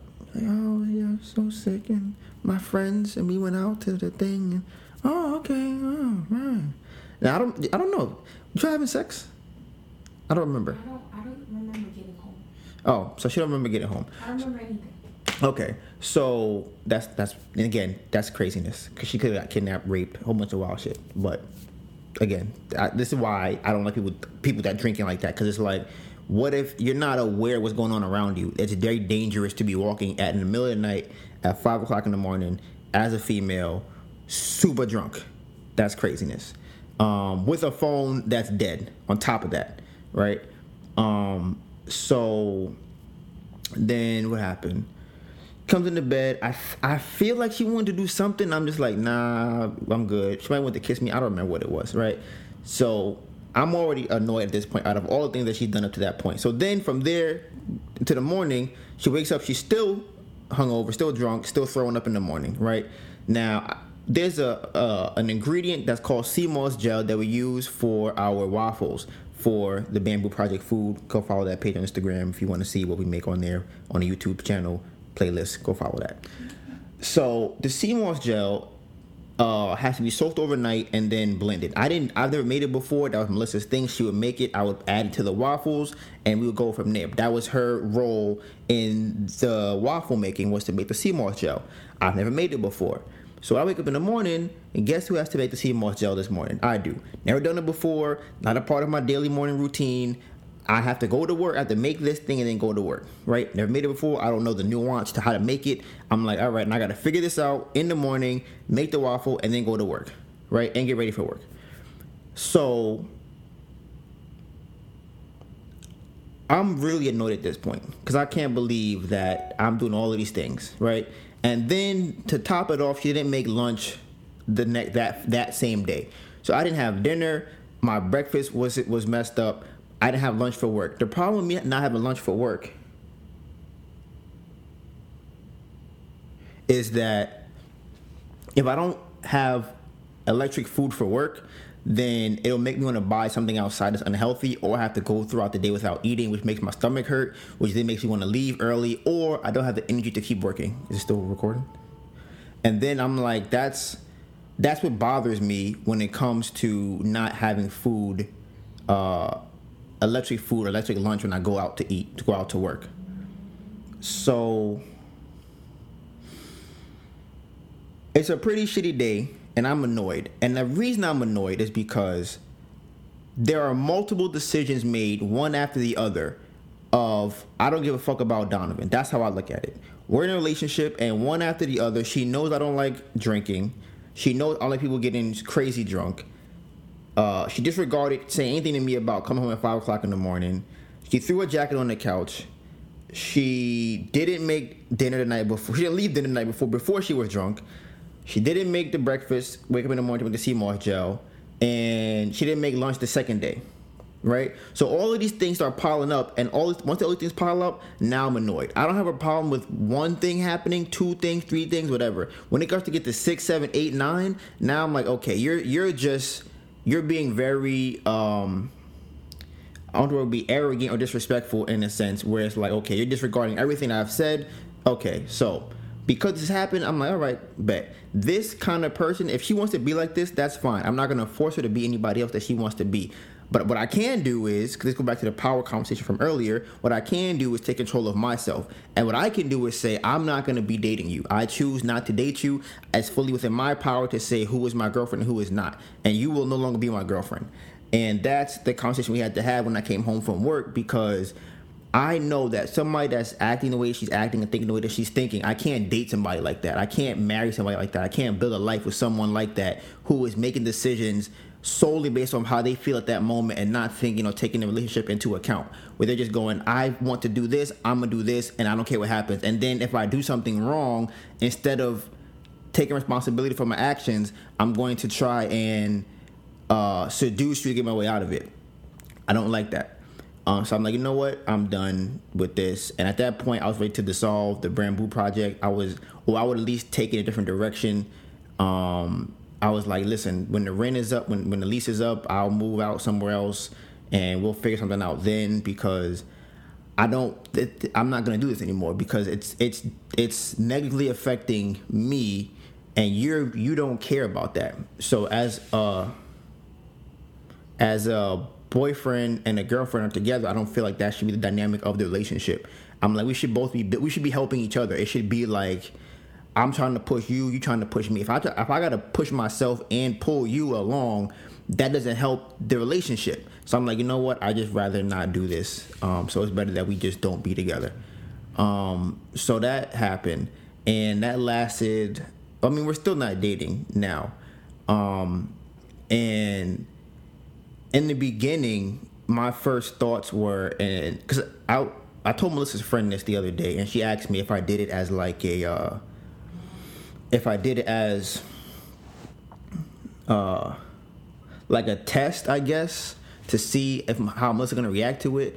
And one thing I don't like doing is I don't like testing people like that because, well, she said she asked me if I was bluffing, and I'm like, no, I'm not bluffing because if she calls my bluff, I'm gonna look really stupid afterwards. And when I say that I'm done with that, it's like it's done. And if Melissa at that point decided to go, okay, that's fine, I'm gonna go back to my mom's house, that would have been it. We would have never got back together, or where we would have been where we are now. It just be it because when I'm my mind state has already changed and switched lanes to okay, how can I move forward by myself? What can I do to get to where I want to get to without Melissa? That's where my mind is at. My mind is not okay. If I can trick her into changing her ways, then it could I can make this work it's disingenuous. I don't want to do that. So I'm like, no, I'm not doing that. Um, so going forward from there, in the first three days, it was like I come in the house, just hey, we're roommates. You do your thing, I do my thing. You still cook for the house. You don't want if you don't have to. If you don't want to, you don't have to. I didn't ask her to cook. If she wanted to cook, that was on her. It is what it is because, like I said, I I would I can't it's just take responsibility for your actions. I can't break up with her and be like, yeah, you still got to cook for me though. That's that's wrong. If I'm gonna choose to sever the relationship, then I have to take what comes with that, and that would mean I got to cook for myself. I have to wash my own clothes. I have to do all those things for myself. I can't. It would it would be childish for me to go. Yeah, but you still got. That's not fair. You got to cook for me. That's that's in my opinion. That's corny. So I'm not gonna do that and I was fully ready to go. Okay, I'm gonna learn how to cook all the food I have to cook. I'm gonna learn how to do everything that she does in the house for myself. In the case that she decides, you know what, Donovan, I don't like what you did. I don't want to do none of that shit for you. I'm like, okay, cool. um, she didn't take that approach to it. She decided, okay, she she realized what she did was wrong, and she felt like her behavior and her thought process uh, wasn't actually beneficial to what she, where she wanted to be in her life. So she decided, she decided to change what she was doing. Um, and the woman that she changed into is a person I want to be with. That's the kind of person I feel like I can get married to and have children with, and actually build something that is, you know, worth, I guess, sharing with people, or at least worth talking about or bragging about. I want to be able to brag about my relationship in that sense, um, and, and, definitely kind of like a role model for people um, when it gets to that point. So, uh, what was I saying? So at the three days, so the first three days it was just come in the house. We don't don't touch. We don't talk. Not don't talk. We don't kiss. Nothing. It's just listen. We both roommates. That's it. The fourth or fifth day, it's so there's something I learned too that's kind of interesting. And I think people should try this when they're uh, with their boyfriend or girlfriend, right? Uh, try to go like two or three days without any relationship contact. That means no sitting on laps. That means no hugging. That means no kissing. That means no hand touching. Nothing for two or three days. But have conversations with them, right? Because during this three day period, we would just talk. Um, and was, I feel like it was a more genuine conversation because we were able to talk without there having to be any um, impedance. I think that's a word of the sexual contact, right? What I learned is that the sexual energy gets built up so high when you're doing that, when you're looking at each other and you're just talking. There is no touching, there is no sex. And the, the problem that thing happens is people talk with the intentions of having sex, but we were having a conversation knowing that we were not going to have sex, knowing that we could have sex, but that we were not going to have sex. And I think that that makes I I think it adds like a different level of energy of sexual energy to the room because we would be in the room getting very turned on but not touching each other, just looking at each other and just communicating. And I think that people should definitely uh, at least try it and see what happens from like don't and no touching at all. Like not in the bed nothing. Just two or three days three days i think would be a good number. And then afterwards you try and see like okay like then have sex after that go out on a date after that and then you guys will be like wow this is this is uh this is really crazy like i really like you kind of i guess helps you remember how much you like the person or love the person because one thing i've realized now because obviously we me and melissa had sex since then and we are not officially dating. Um, more likely than not, we're gonna get back together. We just haven't uh, made it official yet. Um, but I do notice that when there's more touching, there's less talking. Um, because I feel like talking and touching are forms of communication. So if you have 90% talking, 10% touching, that's 100% of communication. But if you have 0% touching, you have to fill the communication with something. And communication can be body language. It could be, um, it could be conversation. It could be a lot of different things. You could even even the fact of doing for, doing something for the other person, like uh, cooking for them could be a form of it. Cleaning for them could be a form of it. Helping them with something that they didn't know could be a form of it. There's different things that you can do that will turn the other person on that don't have to be sexual related. Um, now, I'm saying to try this. I don't know. I think girls are probably like, yeah, man, of course. How you not know this? I'm pretty sure girls think that. Um, and guys are probably be like, ah, ah, whatever. I guess I see what happens. Um, but I definitely think that that is something that people should at least attempt to try and see kind of what comes from it. This shit's mad loud. I can see it turning yellow. Um, so yeah, so that's that. Uh, what else? Okay, so um, the last thing I'm gonna get into is how much time is on there? Okay, so that's about a little over an hour probably. Last thing I'm gonna get into is uh, is my dad. Uh, and you know he's still battling a coronavirus and um so the last conversation last podcast we had i talked about crying right and i had to cry uh between that podcast and this one right um and i feel like i had to do it because it was healthy and i needed to get it out and it's it's interesting because I knew that crying is good for you, but I didn't really know how or why. Um, so one of the days I went downstairs, I just cried and just to see what came from it. And when I did that, one thing I noticed is that a lot of mucus came out of my body when I cried. Um, and I feel like there's a lot of tension was released. I guess maybe in my head, maybe my face. Um, but the mucus was the most important thing that I noticed is that when I cried, it helped me to get a lot of mucus out. So, and I know that, well, according to Dr. Sebi, that mucus is supposed to be what causes a lot of the disease in your body. And I'm wondering if that by holding that in, if that's what causes somebody to be ill, or that's why uh, crying is not health, not crying is unhealthy for you. Um, so and after that, honestly, felt a lot better. Like I actually felt like okay, I didn't cry a lot, but I definitely did get some crying out, and I felt like okay, I actually feel at ease with this conversation. Oh my god. So I just got a text from them, funny enough, that we're speaking about this, right? So obviously, I'm gonna I'm gonna address that first because this I'm this this is what pissed me off, right? So my aunt is, I think that she's crazy, and I think that my dad's girlfriend is crazy because I've been trying to do research. I've been I've been trying to do I've been doing research, trying to figure out everything I can to help my dad fight this. I'm trying to figure out what are they doing, what kind of information can I offer them, what questions can I ask to maybe trigger a thought that the doctors might have that they can then um, approach the situation differently. Um, and then when I bring these questions to my aunt, she treats the questions as if they are ridiculous questions, right? Because she reads China articles and she feels like she feels like China articles uh, that she heard from somebody else are what she needs to follow on how his health should go. She isn't doing research herself. She just looks up an article that somebody sent her and she goes off of that. So I've been actually trying to study the pathology of the human body so I can understand what's happening, why it's happening, and how to address it.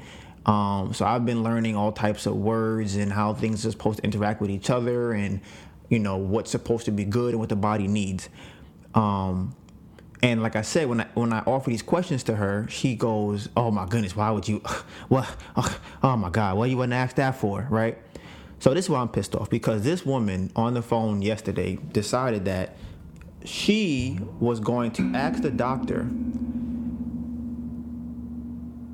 can she play music for his immune system? Right? So I'm on the phone and I'm listening to the the questions before this one comes up, and I'm like, I don't I don't think that uh, the doctors know what they're doing. Um, per se, I think, like I said before, they're they're taught to handle what they're taught to handle. They aren't taught to handle the human body. They're not really. I don't think they're really um, uh, proficient at it, and I'm gonna explain in a second why. So when uh, when she said that, I almost lost my mind. I'm like, she had my dad put in hospital, her and my aunt and his girlfriend, because they said he was delirious. She said that one of the the symptoms of the virus is, is losing is it affects your brain and you can't think straight right i have yet to see any research that the virus affects your cognitive ability. Um, I have seen that it affects a brain stem in your brain or brain stem or cells in your brain stem that affect respiratory um, function. I have not seen anything about cognitive function, right? Um, and she had them put my dad on a ventilator when I don't think he needed to be put on a ventilator. And then his girlfriend tricked him into going to the hospital. She told my dad, he said, I do not want to go to a hospital. She didn't care. Uh, she said, All right, I'm going to take you to the urgent care. He said, Okay, I go to urgent care, get an x ray. They go to urgent care to get an x ray. She passes the location that they're supposed to go and drives him to the hospital. And according to my cousin, she told me that he said to his girlfriend, I will never forgive you for this if I make it out of this hospital. And she took him to the hospital anyways. And now he's are pretty much uh, dying at this point. Um, and I I don't really know how to really feel about it because I think I have so much rage about it because people don't know what they're doing. So I don't really know how to, uh, I guess, cope with it because, like I said before, I can't yell because nobody will hear what I'm saying, and I can't go in the hospital because there's nothing that I can do in the hospital. So it's almost like having a box. It's like if you took, like, I guess a wild animal and put it in a box, and that's how I feel. I feel like I want to do something, but I'm in this box and I can't do anything about it. Um, so I just kind of relax because I'm like, I can't do anything. I can't help him. I'm trying my best to do what I can do to help, but I'm being stifled by the doctors. I'm being stifled by uh, my aunt and some of the doctors also, and you know another doctor. So, uh, so like I said, he's uh, let's give you some of the numbers if anybody knows if they want to look it up. So he has ferritin. Ferritin is a, is a marker, right? Now, the problem that I have with markers is that they don't actually tell you what the problem is. They just t- tell you that something else is happening. So they will test for his ferritin levels, and if the ferritin levels are high, they will assume that it's coming from a couple of other things. But what they want to do is they want to lower the ferritin levels. So what that means is that they can do multiple things to lower the ferritin level, but that does not mean that the problem will be solved. It just means that the ferritin levels went down. So the normal ferritin levels for a human being is supposed to be, I want to say 200. I think it's like two something like maybe like 50 to 200, something like that. Maybe 100 to 200, somewhere in that range, right? If you have like 500, that's very high, right? Last week my dad was at 8,000, right? And right now he's at 3,000 I think let's say he's at 2,700 actually. Um, so numbers are going down, but again, it's a marker, and a marker pretty much means that. I'll give an example of what a marker would mean. Um, okay, here's a marker. If if you went to a house and you saw that there was smoke in the house, right? The the smoke would be the marker for the problem, right?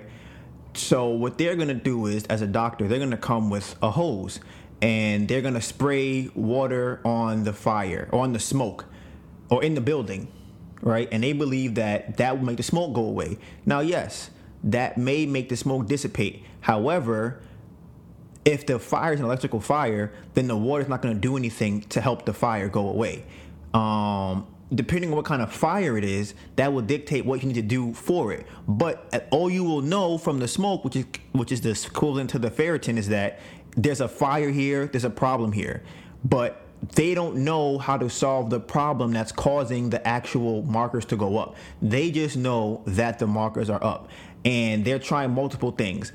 And that's what I have a problem with because the ferritin levels are up, right? So the ferritin levels are supposed to be.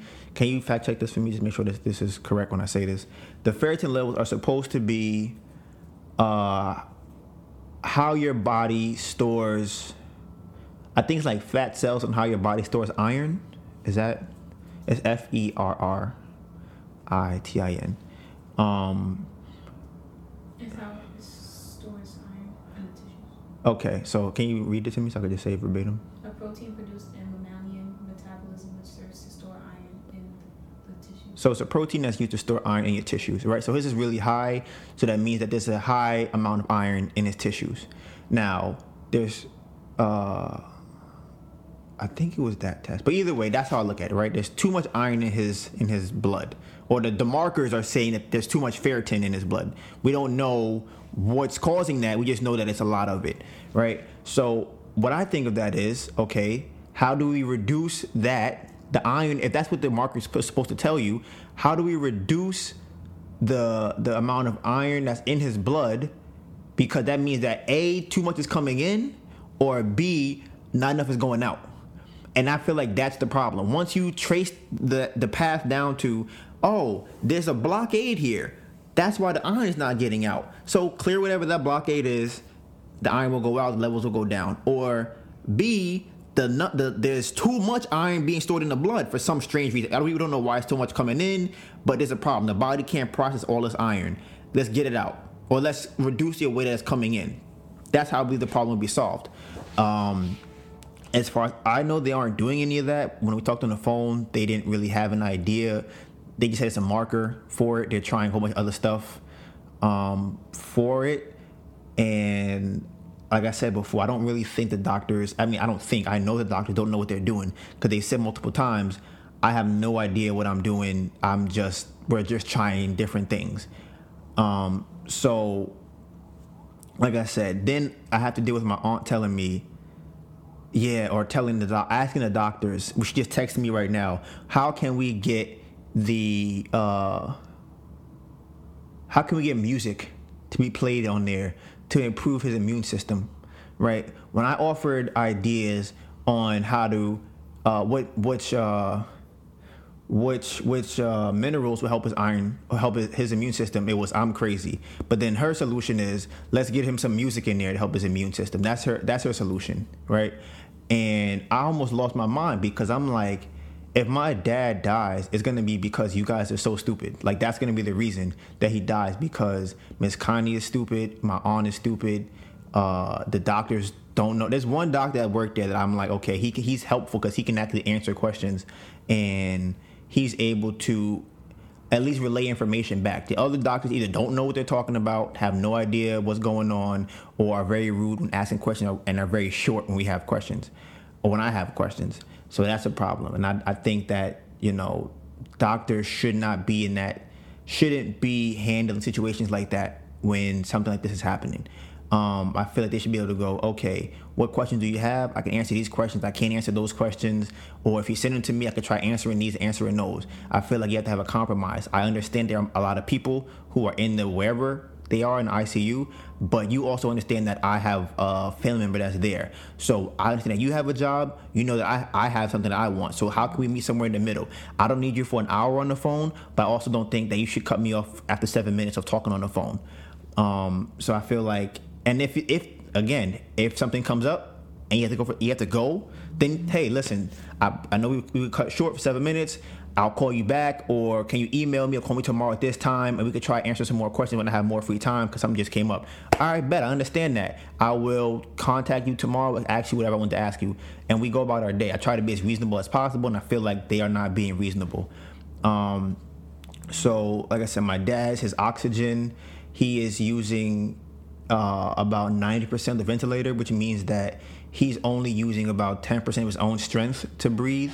That number is fluctuating between like 88 and like 92, um, but it should be nowhere near that. Another thing that, that I remember that happened that got me annoyed was when I said they told me that they feel like it's better for him to be laying on his stomach for uh, I don't even know for his breathing. They said. Now, before this whole thing even happened, I used to research how to sleep better. What's the better position for sleeping? From what I understand, the best sleeping position is on your back. So when they told me this the first day he's in the hospital, I almost lost my mind because I'm like, why would y'all have him on his stomach with all these tubes in him and then think that's the best way for him to sleep? My aunt's like, they know what they're doing. They're doctors. They have a, everybody. All the other ICUs are doing this too. It's a good idea to have him like this. It's better for him. And I'm like, that's retarded. Oh, y'all fucking stupid. I'm like, y'all can't be serious. Y'all think that it's better to have him on his on his stomach than on his back breathing, right? So I raised this. And then a day or two later, the doctors go, oh, yeah, we put him on his back, and we noticed that he's getting a lot, like he's actually doing better on his back, right? So now I'm like, obviously, right? So then another day goes by, they say, yeah, we put him on his stomach. What happens the next day? We get a call, everything then went crazy. I don't know if it's a relation to that. I just know that when he's on his back, he's doing better.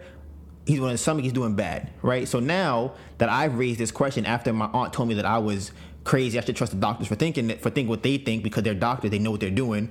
Now it's whenever she calls him, is he on his is he on his back? Because we've heard that you know he's better on his back. And this is mind you, one of the doctors told her this. One of the doctors said, yeah, we've noticed some for some reason when he's on his back he does better. After I already said this, now the doctor is saying it. Now it's oh.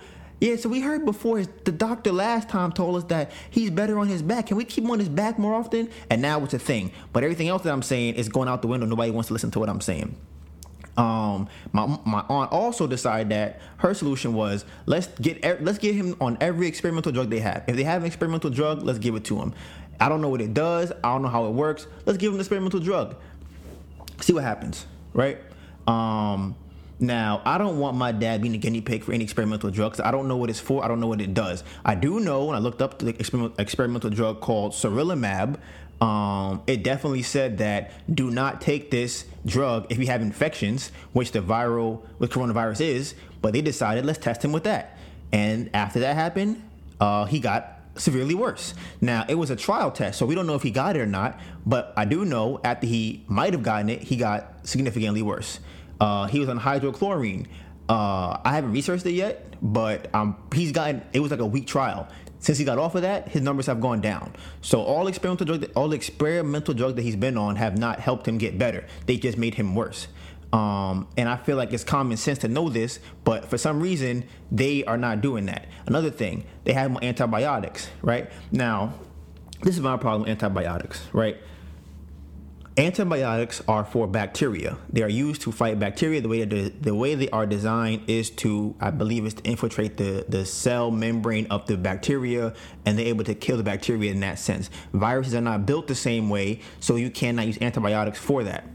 So they have more antibiotics. So when I asked, my aunt's like, "Oh, he needs to stay on it because the doctors know what they're talking about. You don't have a you don't have a license. You're not a doctor. You don't know what you're saying. You're just looking stuff up on the internet." And I'm like, I don't know why she think. First of all, I can tell you right now, 95%, if not all doctors, are looking stuff up on the internet when they're at the at the hospital because no person remembers everything they learned in school. You go back and you look it up because you forgot. Hmm, what does this do again? Okay, let me look that up. Oh snap, what does that do? So the same places that they're going are probably on the internet. So that alone tells me that she's very incompetent when it comes to these situations, right? Now, she believes that antibiotics are going to fix his pneumonia.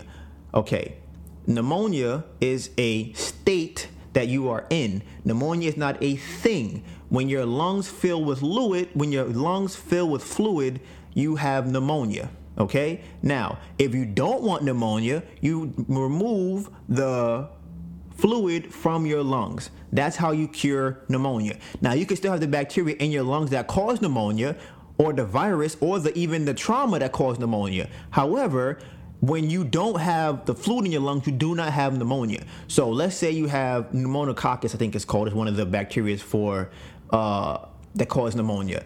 If you have it in your system, but your lungs never fill up with fluid, you don't have pneumonia. You just have the virus, the bacteria that causes it, right?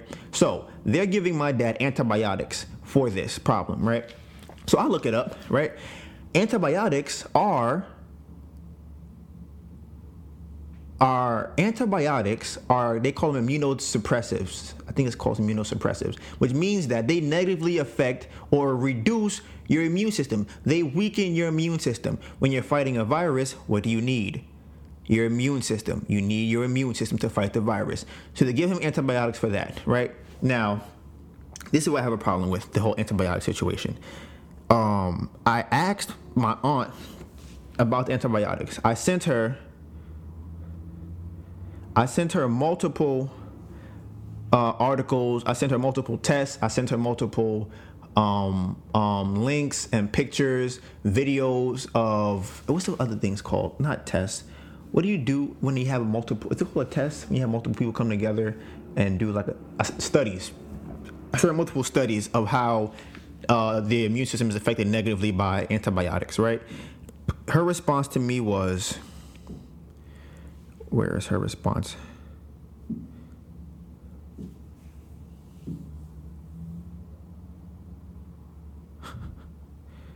Oh, where is her response? Because I almost lost my mind dealing with her.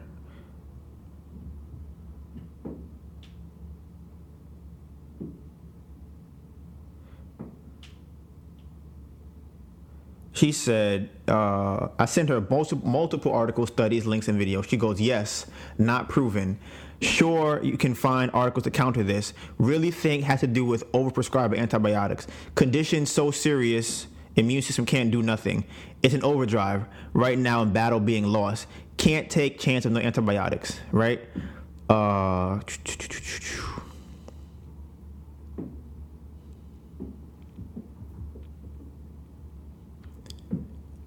So she sent me some other stuff, but she's kind of old, so her texting is kind of off. It's weird, and I don't really want to read this whole message. Um, maybe I'll t- put a screenshot of it or something. Um, yeah, so I'll, I'll read. Will succumb. This is after I sent her a bunch of stuff telling her that you can't like if I asked her, if you can find a article that tells me that antibiotics does not negatively affect your immune system, then fine. But if I don't believe you're ever to find that because it doesn't, ex- I don't believe it exists. Um, so I wanted her to find that and send that to me. She couldn't find that. Uh, she goes, will succumb, tired right now, have to stop. I know doctors don't have all the answers, but what, but that's what we have to rely on. There are people who have, there are people who have beat the virus with there are people who have beat virus that receive antibiotics. I'm not willing to stop the antibiotics without overwhelming evidence. They are contraindicated. That means that they are able to, they are trained in knowing what medicines go with other medicine. That's what that word means. Contraindicated uh, for its condition, and I have not done the research to say so. It would consist of detailed research, not just random articles found on internet that are not specific to treatment of COVID. So I said, okay, just ask a doctor. Just ask a doctor about that. That's what I said, ask him, right? And what happened when she asked the doctor? He says exactly what I said. He, the doctor goes, yeah, that is very true. He's actually your son. He's very, he's, he's right. Uh, antibiotics do not cure viruses. They don't. Right? The doctor told her this. Now, I told her this already. Then she gets on the phone, asked the doctor. The doctor said the same thing that I just said. Right? He goes, but the reason that we gave him, oh, before I even get to that, in the group chat, I said that when I researched this, that uh, one of the cons of a ventilator is that because it has your throat open like that and it has the tube in it, I don't know if it's because the tube is dirty or is letting bacteria in, you're more likely to get a bacterial infection from a ventilator because of the way it's set up. So I said, if he's on antibiotics, I could see the pro of it is for that. However, I don't know if the pros of that outweighs the con because it's suppressing the immune system, which is fighting a virus. So I don't think that that is actually a pro in a situation. The doctor says, again, like he said earlier, I was right, or he said I was right. So I'm like, okay. So he keeps going on. He says uh, he's on antibiotics because they had him on. Uh, they had him on some I think he was on what was it? Uh, he was on some blood pressure medication that they had, and antibiotics help with that. And they said that one of them. This would annoy me. Another thing, they said a marker that he had shows that he may have a bacterial infection, right? Again, let's go back to the markers thing because when I looked it up, this is what this is what this is what fucking annoys me, right? I looked this up. The marker that he's talking about Two things, like I said, remember, it can be electric fire or it could be a regular fire. And you're throwing water on it. When the marker shows, or the test shows a high number of this marker, that means that uh, you can either have bacterial infection or your tissue could be damaged, right? So, if you have a bacterial infection, then antibiotics are helping you right? If you have a tissue damage situation, then the market is still going to show the same thing happening, but you're giving it antibiotics, which are not actually helping to fight the virus. It's now it's actually making it worse because you're giving antibiotics to a problem that is not solving, which is the tissue being damaged, which probably is happening because the virus is running rampant in his body, fucking up his kidneys, his lungs, everything. So his kidneys, his, his whole tissue is probably fucked up, which is probably what I believe the markers are reading anyways. And they are prescribing antibiotics, which are, in my opinion, making things worse because now his immune system is trying to fight the antibiotics. His immune system is trying to fight the virus. It's trying to fight uh, whatever other stuff they put in him, the the, the hydrochlorine, the, the sarilumab. They have him hyped up on all these different things. And then I went, so want to come to this too. So my dad, no, my cousin and I, go before that, they asked me, my aunt, if I went to go see my dad in the hospital. And I'm like, no. Why would I'm like, why would I want to go see him? I can't talk to him. I can't see like he can't communicate with me. What's the point of me going to see him? So I didn't want to see him, right? Uh, she asked my sister on the phone. She said no, and Aunt Kathy was like, no, she want to see him, right?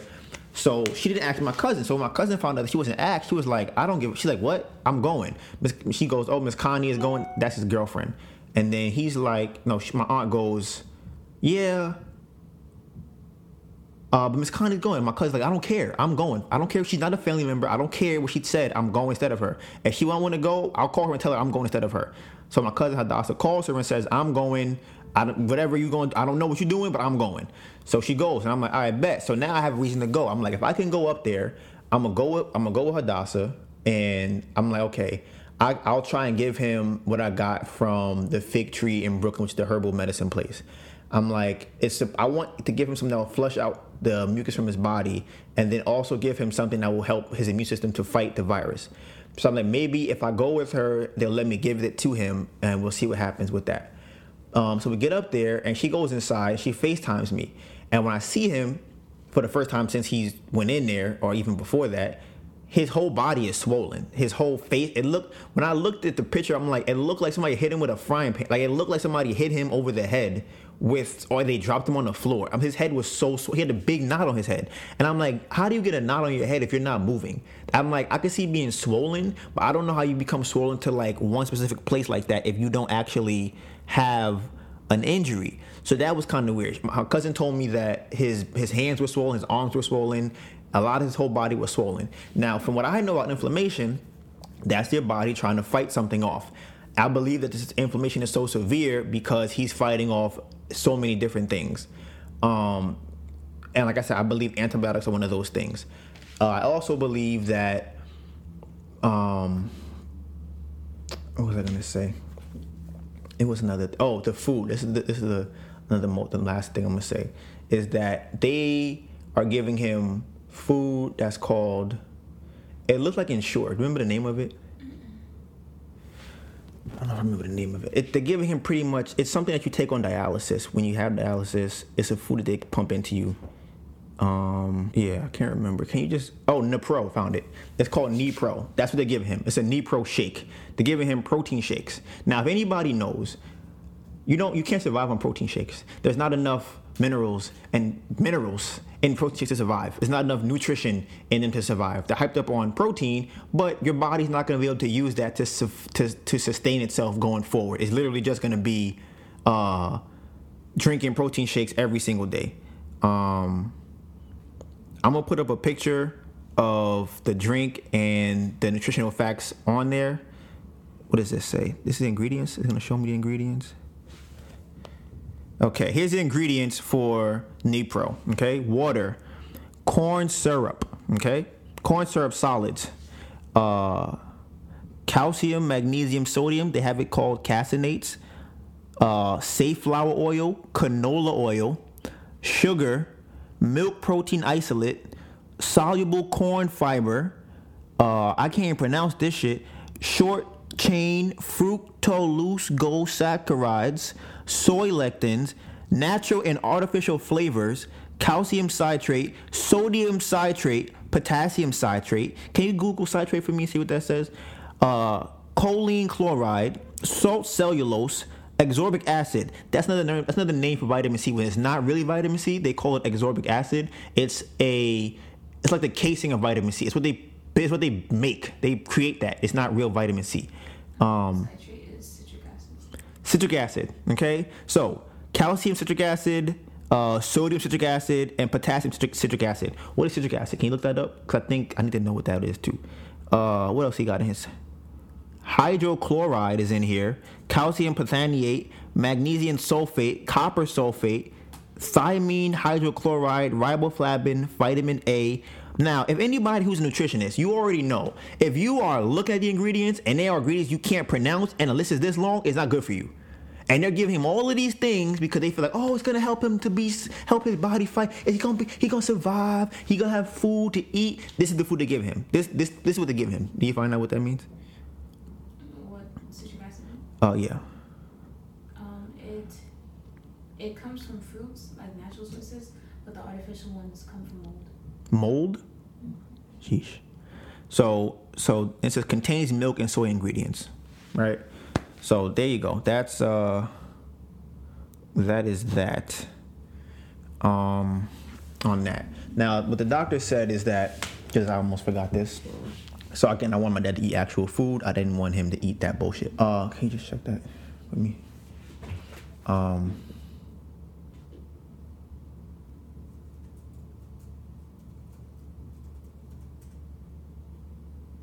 Okay. So what uh, the doctor said is that they gave him the antibiotics because they think he has a bacterial infection. They don't know. So they gave him this drug just in case he does have one, but they're not sure. So they wanted to prevent it from happening. They go, well, he might get a bacterial infection, so we wanted to jump on it before he got one. So we gave him antibiotics just in case he did get a bacterial infection. Um, and it was something else about. Oh, they said that. Uh, can you look this up for me? It's called uh, septic shock. They were saying that the antibiotics would help him, per, will prevent him from going into septic shock. It's something to do with blood, I think. Yeah, um, life-threatening low blood pressure. So his low blood pressure, he had he had low blood pressure, right? Now here's what's funny about this. And you can Google this too. Hypertension. I what I believe hypertension is is high blood pressure, right? So he had a possibility of having septic shock, which is low blood pressure. That's what it is, hypertension, right? Now, how does a person with hypertension uh, suscept- susceptible to having septic shock? Well, I would assume, right, that they are giving him medication for his hypertension because his blood level is too, his blood pressure is too high. They reduced it so much that it got too low.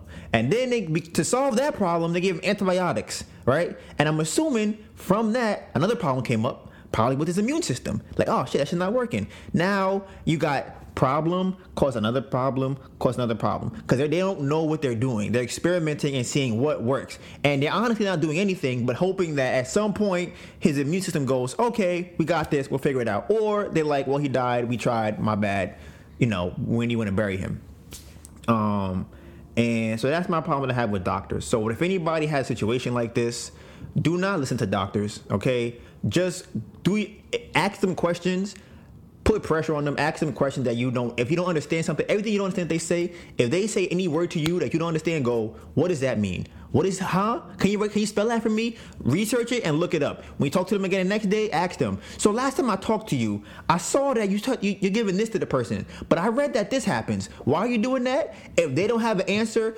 that's a problem. If they can answer you, then you're good. You have a good doctor. The majority of them can't answer it. They're just like, I don't know. We're trying it. We're gonna see what happens.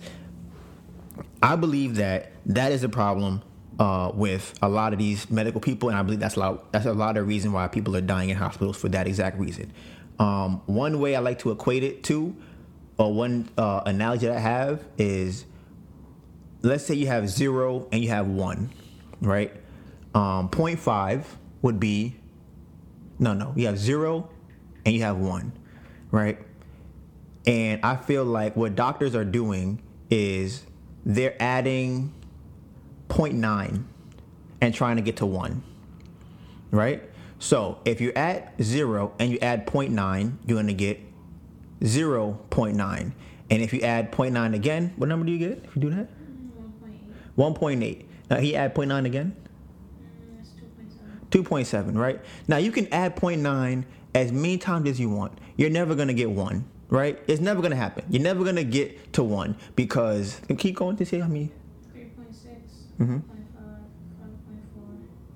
Wait, let me see. Let me see. See? The thing. Can you go to the calculator? What? You don't just want I don't know what math you're doing. You're saying point. There shouldn't be a point. Oh, because you said point nine. Yeah, but then I said if you add 0.9, how'd you get to how'd you get past one? One point eight. I know, so that's not what I meant then. Let me see, go add add point nine. That's not what I meant then. That's not that's not the right analogy. That's not what I meant. To, that's not the analogy I had in my head. Um,